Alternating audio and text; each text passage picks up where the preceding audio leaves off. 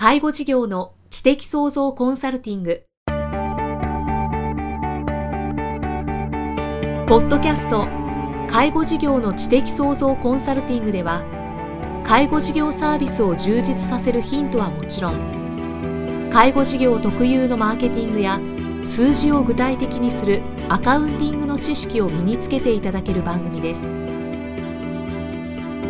番組では脳の専門家である長谷川芳也がビジネスにおける脳の使い方もお伝えいたします。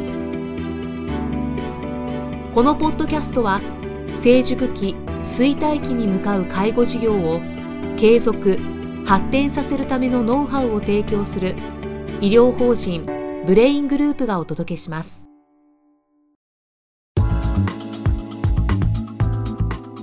こんにちは、生きみえです。今月は長谷川芳也先生がジャーナリストの鳥越俊太郎さんと共に行った健康セミナー21ストップザボケ。頑張らない介護を実現するためにの基調講演の模様をお送りしています。この講演は6月27日30日7月4日の3日間にわたって行われました。お送りするのは6月30日福岡公演の模様です。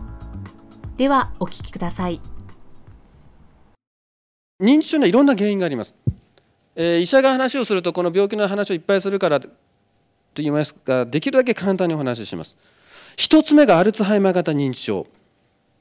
65歳で1%未満75歳で 10%85 歳で25%まあ元気でテクテクです。元気でテクテクアルツハイマー。血管性に比べ高齢頭の肺炎によってなります。生活習慣病の合併が少ない生存のエリートと言われています。えアルツハイマーって診断難しいなと思わないでください。80歳超えて元気でテクテク歩き回ってるおばあさんがいたらまず認知症のアルツハイマーだと思ってください。この国には昔は認知症は少ないこのアルツハイマー型認知症は少ないと言われていた。今は結構います。なぜですか？平均寿命が伸びたからです。昔65歳ぐらいで亡くなってたら世の中に1%もいなかったんです。今85歳過ぎたら4人に1人はアルツハイマー型認知症であるということですね。であと皆さんにぜひ知ってていただきたいのはアルツハイマーアルツハイマーっていう言葉には2つあるんですね。1つ目は今お話した80歳代ぐらいで発症してくるアルツハイマーなんですね。もう一つアルツハイマー病というのがあります。これは何かっていうと初老期認知症65歳未満に発症します。なんでこんなややこしい話するんだ？病理条件は全く一緒なんです。ただ勢いが全然違うんですね。80歳過ぎた方ってのはそんな急速に進むわけじゃないんだけどこの65歳未満の方に発症すると急激に発症進行してしまう。ああそうですかと思うかもしれない。だけど65歳未満で発症するということはとんでもないことが起こる、えー、昔「明日の記憶」っていう、えー、映画だとか本があった。この中の住宅ローンってどうなんだろうと僕は実は思って見ていました。なぜか。先ほど僕がですね僕は社会資本の使い方がむちゃくちゃ上手で知識がある。これ正直言って僕こんだけの今知識があるのは日本で僕だけじゃないかと思う時があるぐらいです。でももともとあったわけじゃない。なぜか。自分の患者さんがこうだったんです。若年性アルツハイマー。50代で発症しました。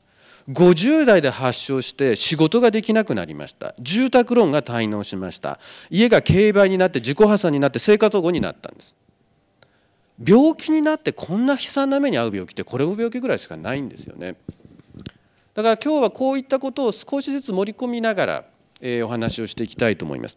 だから今までは病気だけと考えておられたかもしれないんですが特に若年性アルツハイマーまあ、65歳未満を若年性と言いますから65歳未満の方であったら皆さん同じ可能性があるんです。ね、皆さん同じ危険を背負っているわけですね。でちょっと話がアルツハイマーから戻るんですがじゃあアルツハイマー型認知症に対してもう一つあるのが血管性の認知症。血管性の認知症は60代70代に脳血管障害いわゆる脳出血だとか脳梗塞の起用がある方です。そういう方はですねよろよろゲホゲホあるんです。さっきみたいに元気でテクテクじゃないんです。それも年齢が大体アルツハイマーに比べると10歳ぐらい若いんですね。よく皆さん認知症はまだらだって言うじゃないですか。認知症はまだらだって。あれ本当言うと今嘘なんですよ。まだら地方というのはこの血管性の認知症だけを言います。今この血管性の認知症の方の頻度はどんどんどんどん落ちてます。ですから認知症イコールまだらと思うのは間違いなんです。アルツハイマー型認知症の方はそれほどのまだらを呈しません。これはよく僕は弁護士さんなんかと話をする時にも言うんですね。弁護士さんが言うんです。先生認知症ってまだらですもんね。それ君勉強不足だよ。今世の中の5割から6割と言われるアルツハイマー型認知症はまだらじゃないんです。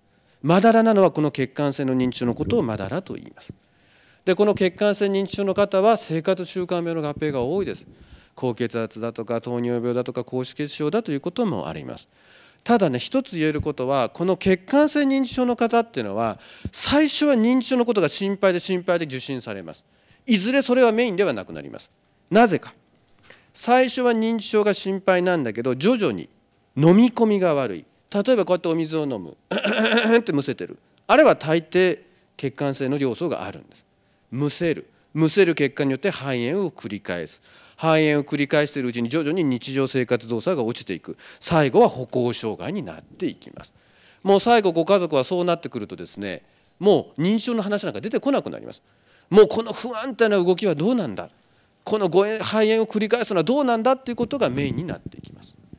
でこういう方々の特徴などはどうなるかっていうとこうやって前傾姿勢になりちょこちょこちょこちょこ歩くようになっていく。ちなみに言いますと 100m 歩けるか歩けないかっていうのは極めて重要になります。100m 歩けなかったら大体身体障害者3級がつきます。身体障害者3級がつくと医療費がタダになるわけですね。これはほとんどのクリニックで病院で見落とされている一つの疾患だと思ってください。で昔はですね実はこのアルツハイマーと血管性の認知症のお話だけしていればですねそれで大体良かったんです。ただですね最近はやはりいろんな病気が出てきてですね、えー、例えばレビー小体病これは何かっていうとパーキンソンみたいな認知症なんですね。これ先ほど言いました、えー、パーキンソンあのアルツハイマーというのは元気でテクテクなんですね。だけどこのパーキンソンというのは最初から、えー、動きが鈍くってそれでいながら認知症がある。実はパーキンソン病というのは最初からですね認知症が合併することは少ないんですが、え、このレビー小体の場合は最初から、え、動きの悪さと認知症を合併しています。ただこの診断は実はとっても簡単であります。えー、幻覚を伴います。先ほど一番最初に言いました認知症というのは中核症状が進行してから周辺症状が出ます。幻覚というのは実は周辺症状になります。だから普通のアルツハイマーとかだったらある程度中核症状が進行してから周辺症状としての幻覚が出るんですがこのレビー小体っていうのはですね、えー、早い段階から幻覚が出てきますので認知機能障害が多少落ちてるんだけど、えー、幻覚が出るというのが特徴であります。ですから皆さんもですね、えー、自分の知ってる人がですね変な幻覚言うようになったら気をつけてください。どんな幻覚かっていうとねお前は俺の奥さんみたいな顔をしとるけど俺の奥さんやないな。みたいな、ね、微妙な幻覚を言うんですね。これ不思議なんだけどもでもう一回奥さんが一回出直して出てくると「おお帰ったか」ぐらいだね。だから不思議な幻覚を言います。これがすごく特徴的ですので、まあ、このレビー小体病というのは実はですね、まあ、よくいろんな先生は診断をするんですが実は確定診断は最後解剖するしか分かりません。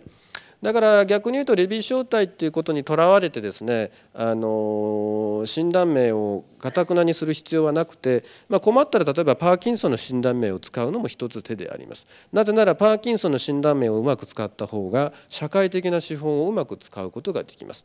だからレビー小体でもパーキンソンでも、えー、書類を書く場合はどちらでも、えー、僕はあの合わせて使っていけばいいと思っております。でもう一つ4つ目がピック病。これはですね皆さん実はこんな病気知らないかもしれないけど結構皆さんの周りにいる可能性がある。これは何か？反社会的行動。多くの医療機関で見逃されています。これは何かっていうとね認知機能障害は維持できているのに人格が崩壊していくんですね。で家族の介護負担はむちゃくちゃ重い。これはですね家族の方がむちゃくちゃ困って病院へ行くんだけどもいやこれ認知症そんなないから大丈夫だよっていうふうに返されてしまう。これはね、えー、近所の問題おばさんとかって結構これであったりするわけですよ。えー、僕の患者さんなんかだとその人は男性だったんだけど、えー、近所の方が丹精込めて作った花を全部持ってっちゃうんです。ブチブチブチ。当然近所の方皆さん文句言いますよね。誰々さんやめてください。せっかく私たちが作った花持ってくの。むちゃくちゃ憎たらしいんです。でこの人たちはよく万引きで捕まります。なぜ万引きで捕まるかっていうともう万引きじゃないですからです。普通にスーパーに行った時に歩いていたあアンパン食べたいなそのまま食べるんです。だから当然捕まるわけです。だからむちゃくちゃ困っちゃうわけ。で捕まっても悪気がない。ふんみたいな感じ。そういう感じ。だからもし皆さんね昔あったよね奈良県かどっかでね近所のあの迷惑おばさんでガーガーガーガーガって毎日なんかで壁叩いてるような。あんなの我々から見たらビッグですよどう見てもね。だから皆さんもですね近所でもうとても困った人がいたっていうのは大抵ビッグだと思ってください。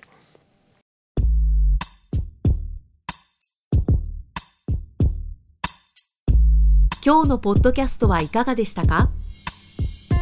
番組では長谷川義也への質問をお待ちしています。質問は「株式会社ザイタックのウェブサイトにあるお問い合わせフォームからお申し込みください。